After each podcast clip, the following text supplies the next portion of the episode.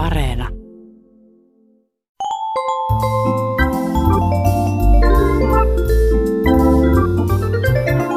Aristoteleen kantapää. Ohjelma niille, joilla on äidinkielellä puhumisen lahja kuin vettä vaan. Vaikka elämmekin avoimessa demokratiassa, usein tuntuu, että politiikka on täynnä politiikkaa, ja kaikkea viestintää pitää tulkita merkitysten lisäksi mahdollisten piilomerkitysten kannalta. Kuulijamme nimimerkki Äänihuuliveikko löysi tästä oivan esimerkin helmikuun puolivälissä Helsingin Sanomista. Siellä politiikan toimittaja kirjoitti kansanedustajan ja kokoomuksen varapuheenjohtajan esiintymisistä ja tuumaili näin. Kokoomuksen puheenjohtajilla on usein ollut tapana hidastaa puherytmiään ja madaltaa ääntään. Sitten politiikan toimittaja päätyi tällaiseen johtopäätökseen. Viikon sitaatti. On aika ottaa varapuheenjohtajan puheet logopediseen tarkasteluun. Kuulijamme nimimerkki Äänihuuliveikko jäi miettimään kaivatun asiantuntijan oppialaa. Logopedia tutkii häiriöistä puhetta ja kieltä. Fonetiikka taas tutkii normaalia puhetta ja kieltä. Onko kirjoittaja erehtynyt tieteenalasta? Onko kyseessä siis toimittajan erehdys vai suora vihjaus kokoomuksen varapuheenjohtajan mahdollisuuksiin johtajakilvassa? Tällaiset kysymykset eivät ratkea käyttämällä stilistiikkaa, semantiikkaa tai edes kekkoslogiaa. Nyt tarvitaan hesarologiaa.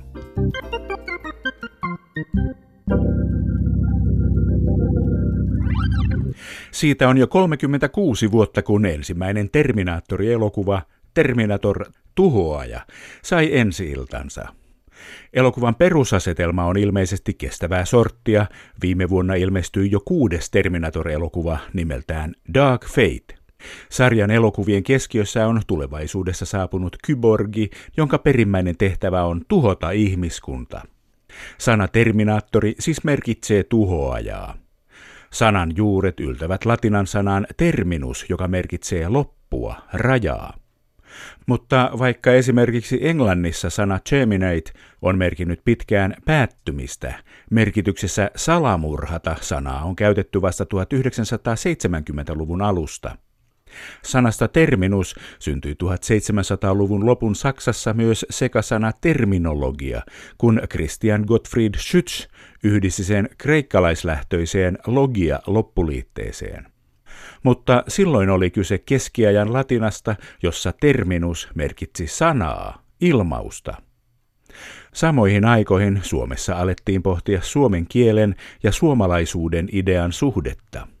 Kielemme sopi tuolloin lähinnä arkiasioiden hoitamiseen, sivistyneistö käytti tieteestä ja taiteesta puhuessaan ruotsia, saksaa tai latinaa. Sitkeiden kiistojen jälkeen Suomesta alettiin 1800-luvulla toden teolla rakentaa myös tieteen kieltä. Etunenässä kulki lääketiede.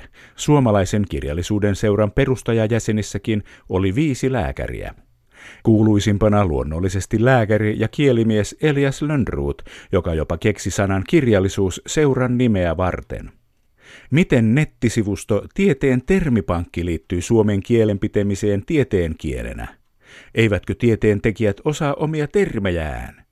Mihin tieteen termipankkia tarvitaan, jos tieteemme geniukset tekevät sciencea Englishiksi? Tieteen termipankin vastuullinen johtaja, suomen kielen professori Tiina Onikki Rantajääskö vastaa.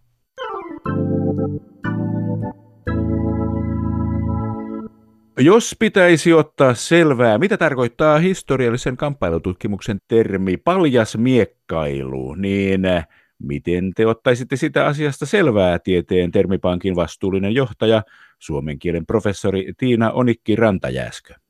No jos tietäisin, että on olemassa tieteen termipankki ja tietäisin, että siellä on kamppailun tutkimuksen aihealue, niin menisin suoraan tieteen termipankkiin ja kirjoittaisin hakukenttään, mutta jos olisin joku muu, en tätä tietäisi, niin kirjoittaisin ehkä Googleen hakusanaksi tämän ja todennäköisesti Google Haussa tieteen termipankki tulisi ehkä ensimmäiseksi osumaksi tai kuitenkin aika alkupäässä ja sitä kautta voisi päästä tieteen termipankista näkemään lisää asiasta.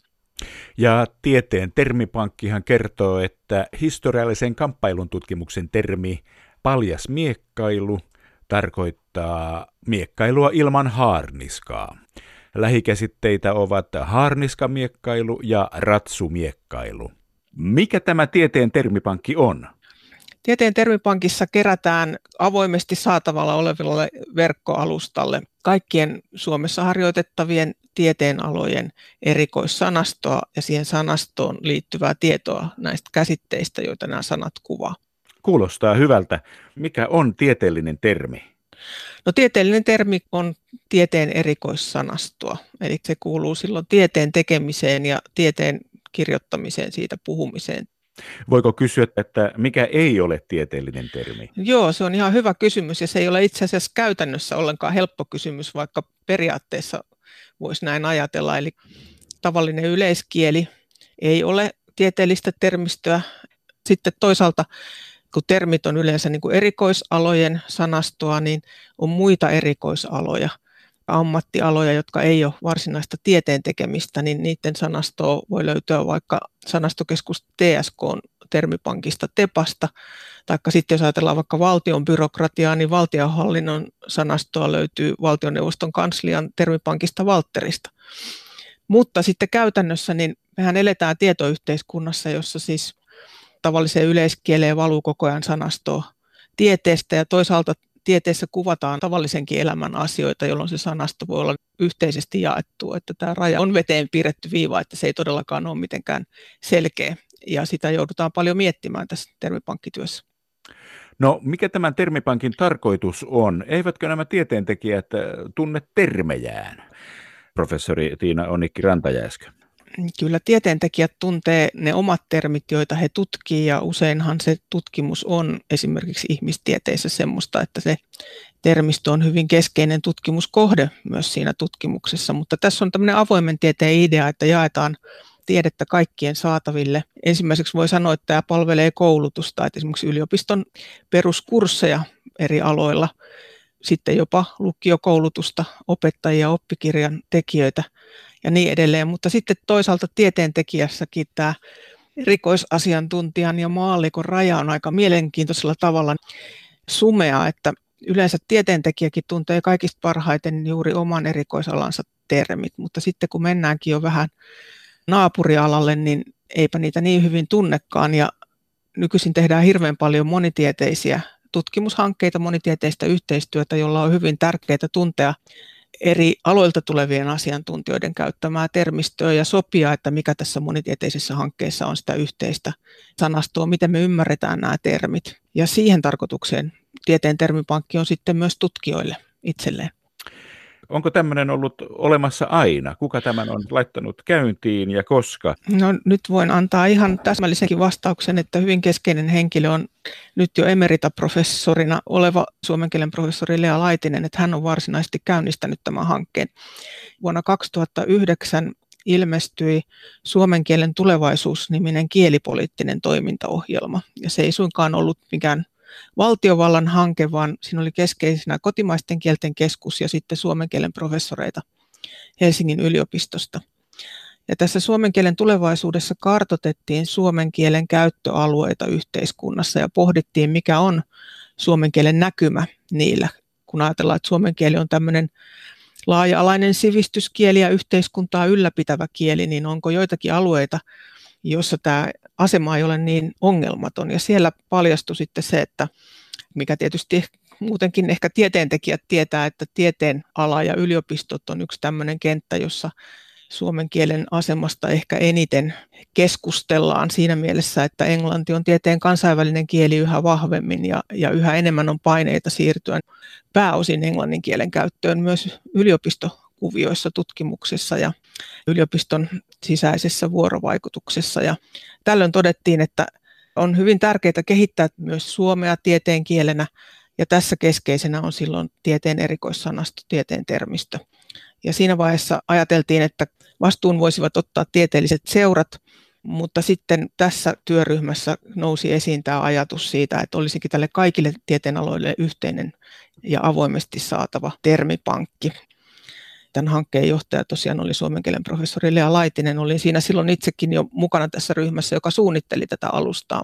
Sitten vuoden 2012 alusta tämä alusta saatiin avattua ja niihin aikoihin myös Lea Laitinen jäi eläkkeelle, että olen sitten siitä asti vetänyt tätä hanketta. Siis onko nyt niin, että toi, kun yliopistoissa yhä enemmän siirrytään englannin kieleen ja tehdään sciencea englishiksi, niin suomenkielistä tiedettä pitää tällä tavalla tukea, professori Tiina Onikki Rantajääskö.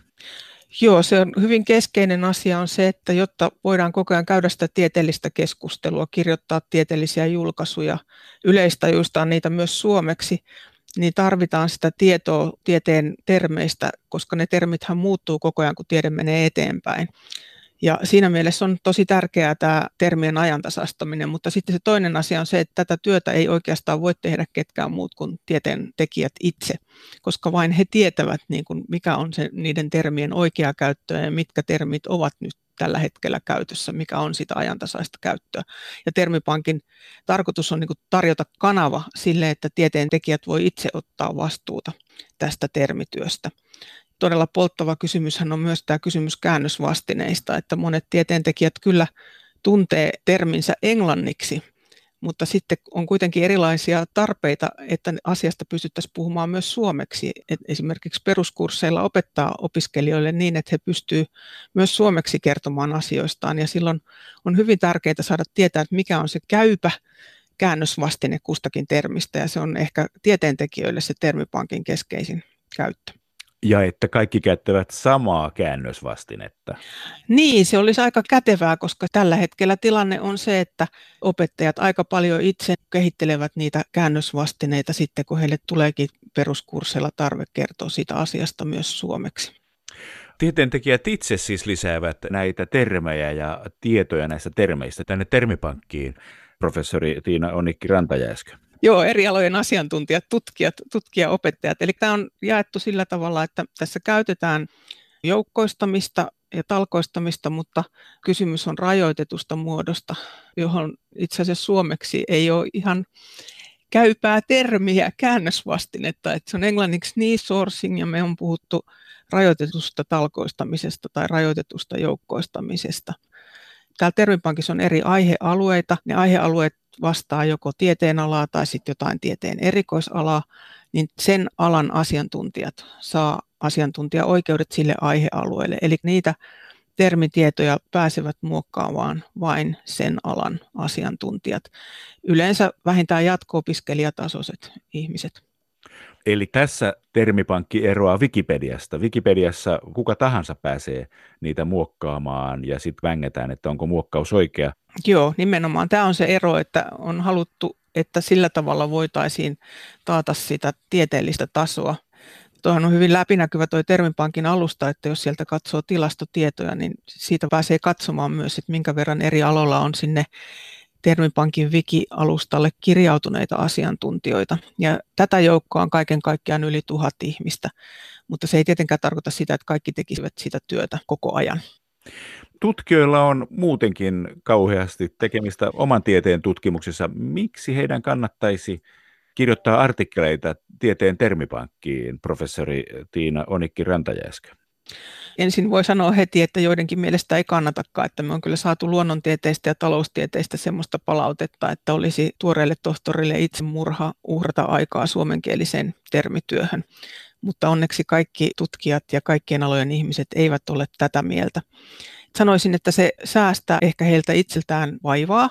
Et yksi keskeinen käyttö on tosiaan se, että termipankkia käytetään yliopisto-opetuksen, yliopisto-opiskelun apuna ja jos esimerkiksi peruskurssien termit on hyvin määritelty termipankissa, niin silloin opettajan ei tarvitse joka kerta luentoja valmistellessaan tehdä asioita uudestaan ja myöskin tätä voidaan sitten jakaa valtakunnallisesti ja maailmanlaajuisestikin.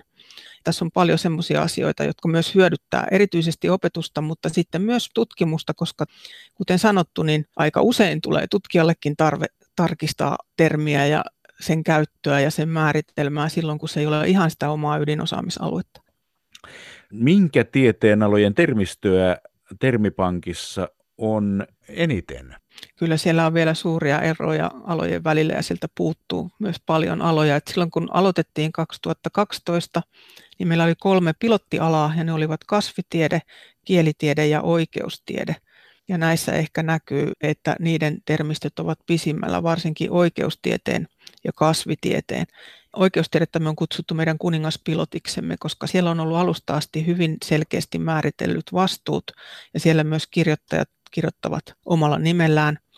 Toiminta on tehty yhdessä suomalaisen lakimiesyhdistyksen kanssa ja sitä lähti organisoimaan emeritusprofessori Heikki E.S. Mattila, joka on ollut päätoimittajana paperisessa laajassa Ensyklopedia Juridica Fennikassa, joka ikään kuin päivitettiin ja ajantasaistettiin tänne termipankkiin, että siellä on laskettu, että noin vuoden kuluessa oltaisiin semmoisessa kyllääntymispisteessä, että tämä Juridica Ensyklopedia Fennikan päivitetty versio olisi silloin siellä alustalla kokonaisuudessaan ja sitten voitaisiin siirtyä enemmän semmoiseen niin ajantasaistamiseen, päivitysvaiheeseen.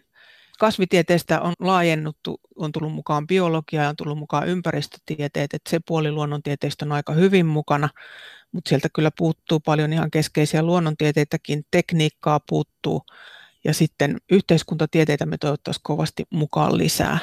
Humanistiset alat on varsin mukavasti tulleet tähän laajaan verkostoon mukaan, mutta toivottaisiin sitä samaa aktiivisuutta myös muilta tieteen aloilta.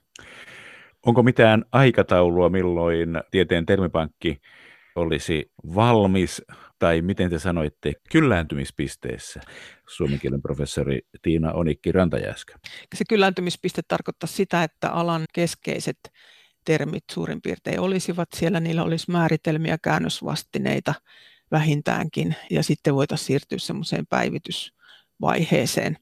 Meillä on ollut rahoituksen kanssa ongelmia. Tämä nykyinen yliopistomaailma on sellainen, että kaikki perustuu semmoiselle muutaman vuoden hankerahoitukselle ja silloin kaikki pitkäjänteisempi työ, jossa pitäisi olla jatkuvuutta, niin on rahoituksen kannalta ongelmallista. Ja Termipankin vauhdikkuus riippuu siitä, että onko meillä ensinnäkin täyspäiväistä tutkimuskoordinaattoria, joka tukee tätä eri alojen termityötä ja vie eteenpäin sanomaa Termipankista ja muutenkin koordinoi ja informoi ihmisiä, opastaa ja kouluttaa – ja silloin kun tällainen henkilö on päällä, niin meillä on ajatus, että kymmenessä vuodessa voitaisiin olla jo pitkällä, mutta meillä on nyt ikävä kyllä taas se tilanne, että me ei saatu akatemian infrastruktuurirahoitusta, eli meillä on taas tulossa tämmöinen vaihe, että meillä ei ole koko päivästä ihmistä edes yhtä tässä termipankkityössä. Siinä mielessä on hyvin vaikea tätä aikataulua sanoa, että sanotaan näin, että jos olisi rahoitusta ja jos eri alat aktivoituisivat ja saisivat säätiöiltä rahoitusta, niin tämmöisellä vauhdilla me voitaisiin kymmenessä vuodessa olla jo aika pitkällä. Mutta valmiiksihan tämä ei tule koskaan. Kun tämä on wikipohjainen, jota voidaan muokata ja ajantasaistaa koko ajan, niin tämä on aina tietynlaisessa rakentumisen vaiheessa. Mutta meillä on tietysti ihan tämä perusrakentamisvaihe vielä menossa. Onko muissa maissa tieteen termipankkeja, suomen kielen professori Tiina Onikki Rantajäskä? Tietääksemme ei ole, että tämä on nyt suomalainen innovaatio. Ja tämä vahvisti vuonna 2015 silloisen Euroopan terminologiayhdistyksen silloinen puheenjohtaja Henrik Nilsson. Tutki eri maiden tilannetta ja totesi, että tämmöistä, että termitietous keskittyy tieteen erikoissanastoon. Ja sitten että sitä tehdään talkoistamisen periaatteella wikialustalla, niin tämmöistä yhdistelmää ei meidän tietääksemme muualla maailmassa ole. Suomalainen innovaatio. Aristoteleen kantapään yleisön osasto. Keskustelupalstoilla on välillä eläimellinen meno. Joku on piikikäs kuin siili ja toinen on kärppänä paikalla osoittamassa porsaan reikiä. Joskus nettikommenteissa voi olla myös koira haudattuna, varsinkin jos siellä on käynyt susi lampaan vaatteissa – Aristoteleen kantapään sosiaalisen median keskusteluryhmässä pohdittiin eläimiin ja tekemiseen liittyviä sanontoja, kun Marianne kysyi, onko sanonta apinan raivolla tuttu. Ja olihan se. Suomalaiset käyttävät paljon eläinaiheisia sananlaskuja, luultavasti siksi, että ne luovat tilanteesta heti tarkan mielikuvan. Sanonnat syntyvät esimerkiksi eläimen käytöksen perusteella tai siitä, millainen sen ehkä oletetaan olevan. Kissa ja koira mainitaan sanonnoissa usein, koska ne ovat meitä lähellä. Yksi on hassu kuin kissan tassu ja toinen räksyttää kuin koira. Leena Marjatan keskusteluun nostama sanonta kiertää kuin kissa kuumaa puuroa on sekin varmasti kotieläinhavainnosta lähtöisin. Kuinka kauan kielessämme sitten on ollut eläinaiheisia sanontoja? Henrik Florinus teki 1700-luvun alussa meidän ensimmäisen tunnetun sananlaskukirjamme Vanhain suomalaisten tavalliset ja suloiset sananlaskut. Kirja sisältää sanontoja, joissa esiintyy muun muassa härkä, lehmä, koira ja korppi. Kirjan sananlaskut ovat vähintään 1600-luvulta, mutta varmasti sanontoja on kehitelty jo paljon aikaisemminkin. Ja silloin olisi ollut mielenkiintoista olla paikalla hiiren hiljaa kärpäsenä katossa.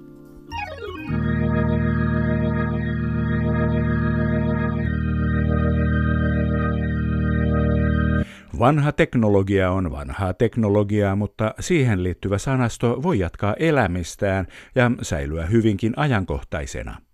Kuulijamme nimimerkki Poppamies löysi tästä tyypillisen esimerkin iltasanomista helmikuun loppupuoliskolla.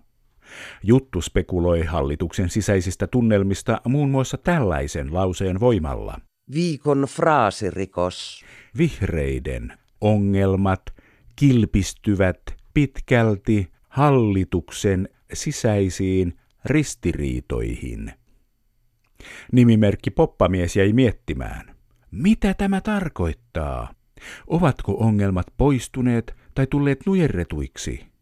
Onko kilpistymisellä nykyään kaksi lähes vastakkaista merkitystä?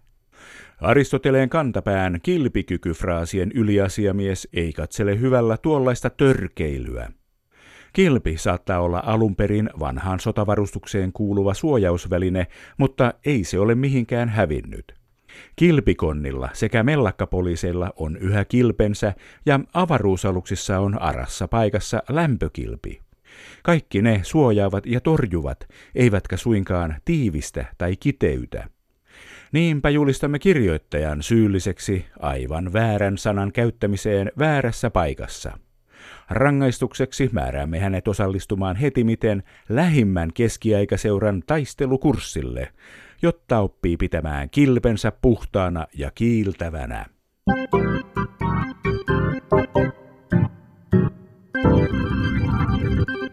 Muistatteko vielä pääsiäisen? Kotimaisten kielten keskus Kotus muistaa, ja niinpä keskuksen väen valitsema huhtikuun sana on etävirvonta. Näin kotuslaiset sanaa valottavat. Ortodoksiseen pääsiäisperinteeseen kuuluva virvonta on sekoittunut länsisuomalaiseen noitaperinteeseen. Nyky-Suomessa noidiksi pukeutuneet lapset toivottavat sukulaisille, naapureille tai muille tuttaville onnea ja terveyttä virpovitsoilla ripsuen. Palkkioksi virpojat saavat esimerkiksi suklaamunia tai muita herkkuja. Huhtikuussa 2020 koronavirusepidemian aiheuttamat poikkeusolot jatkuivat, joten tavanomainen virpominen lähietäisyydeltä ei ollut suositeltavaa. Virpomaperinne sai taas uusia muotoja, joista käytettiin nimitystä etävirvonta. Kerrostalojen pihoilla virpojat laskettelivat lorut, lähettivät vitsat parvekkeille esimerkiksi koreissa vaijerin avulla ja saivat palkkansa samaa reittiä – Ehkä vielä yleisempi etävirvonnan muoto oli virtuaalinen virvonta videon välityksellä, puhelimessa tai tekstillä joko pikaviestisovelluksessa tai kirjeessä. Nyt on selvitty kunnialla vapustakin ja rajoituksia pikkuhiljaa puretaan. Silti kannattaa yhä olla etäystävällinen, etäsiveellinen ja etämiellyttävä, jotta olisimme etäluottamuslauseen arvoisia. Pysykää terveenä.